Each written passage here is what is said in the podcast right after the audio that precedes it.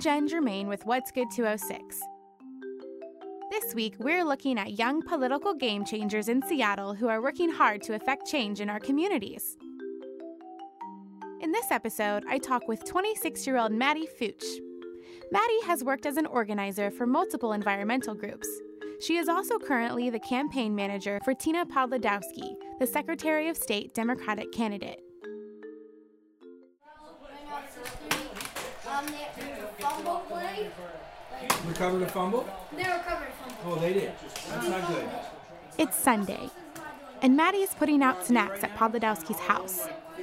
She greets volunteers as they arrive to make campaign signs and shows them how to staple the signs together.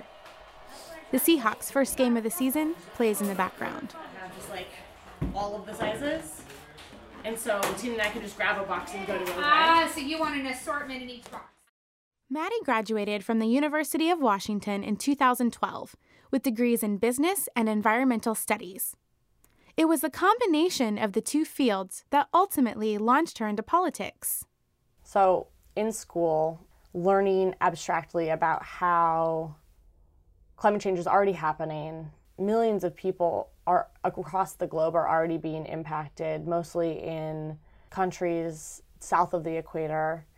And that was very abstract to me, but understanding how home would be impacted, our fisheries will be sort of des- devastated by this, and that forest fires will continue to sort of build and grow. It was this sort of culminating realization that the world that I was living in and that I so loved would be different. I realized that politics and policies, you know, were really the driving force and the institutional change that needed to happen to really make an impact on this issue that I cared so much about.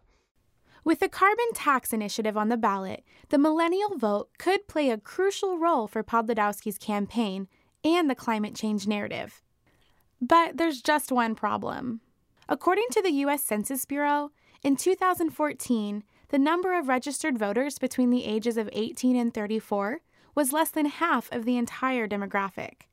Why do you think that such a large percentage of millennials don't vote, they're not voting, um, and what do you think needs to change to make that start happening? It's um, a systematic Uh, problem. You know, it, it happens sort of structurally, I think, in a variety of different places. I know that I didn't receive sort of education growing up about sort of civic participation other than the very general three branches of government, um, a little bit of constitutional background, but, you know, I, you know, it's embarrassing to think about how long I didn't know there was a state legislature. um, And I think that that's a disservice to our generation. So I think part of it is, you know, ensuring that the kids that are going through high school right now are are being better educated than I felt like I, my and my peers were, you know. Along with political education, Maddie says another piece of the puzzle is gender representation, which is actually happening.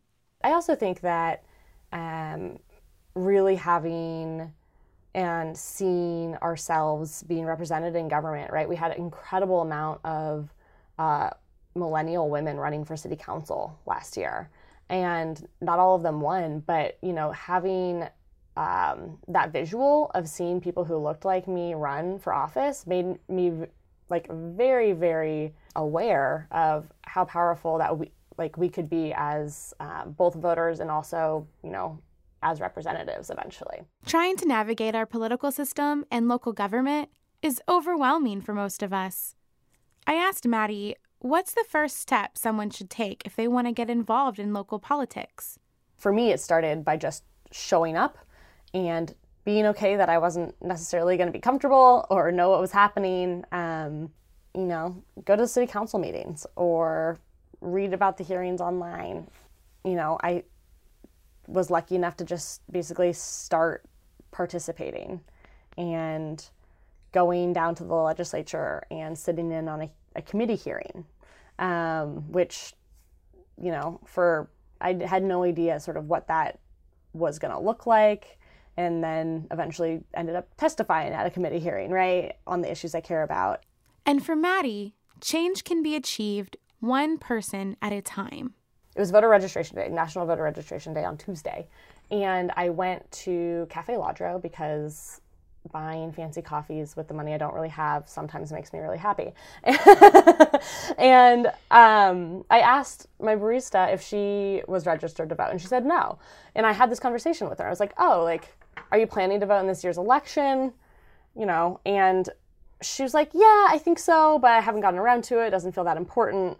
And so we just we, we just had like a five minute conversation about like the issues she cares about. I asked, you know, like, oh, like, are you worried about the presidential race? And like, are there any issues that you particularly care about? You know, it's like, yeah, actually a woman's right to choose is really important to me. It's like, okay, well, you know, voting in this year's election is actually like pretty critical to this. And I think that's that's another thing that we could all do as millennials is, if we're engaged already, making sure to sort of reach out and remind folks that there are things that are really important in this world. And apathy is, you know, not going to serve us in the long term.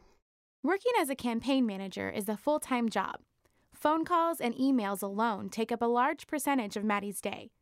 She also travels with the Podlodowski campaign throughout Washington state to meet with community leaders and organize volunteer groups. While you're obviously super passionate about what you're doing, I imagine it, it's probably not the most financially rewarding job. So in reality, I think most of us come up against this struggle in life um, with the idea of being able to do what you love and what you care about versus doing what's going to pay the bills. Um, so how do you navigate those waters? Um, how are you able to do what you love and still survive financially? It's it's a, a choice that I made coming out of school, not to sort of pursue Uh, a sales or a business, um, you know, pathway for myself. And I am making enough to pay the bills. Living in Seattle is becoming less and less um, of a feasible, you know, reality, I guess, uh, because of raising rents and whatnot. But it's a lifestyle choice, I think. Uh, and I have been really blessed with the opportunity to be, you know, working in jobs that do, right? I, I am paying the rent. I'm able to pay my bills. I'm not, you know, saving up money to buy a house or a new car when my car inevitably breaks down because I drive a nineteen ninety-nine Toyota Corolla. Or, um, you know, if I ever choose to, like, have a family, right? Those, I think those choices and making sort of these bigger adult steps will have to have to force the decision a little bit more. Maddie feels hopeful about Podlodowski's chances of winning. But in politics, there are no guarantees. Either way, Maddie says she will continue fighting for the change she wants to see. November eighth will happen. I'm confident that we can win this. And it's, you know, the next month and a half is, you know, just head down, full on sprint. uh, and I think, you know, popping up on November ninth, I'll be able to re- reevaluate sort of what's next, uh, but definitely committed to continuing to stay in the political political sphere um, for, for a little bit longer at least. Trying to, yeah, engage, engage as many people as possible. Thank you so much for coming in. I really appreciate your time. Absolutely, yeah. This podcast was produced by me, Jen Germain.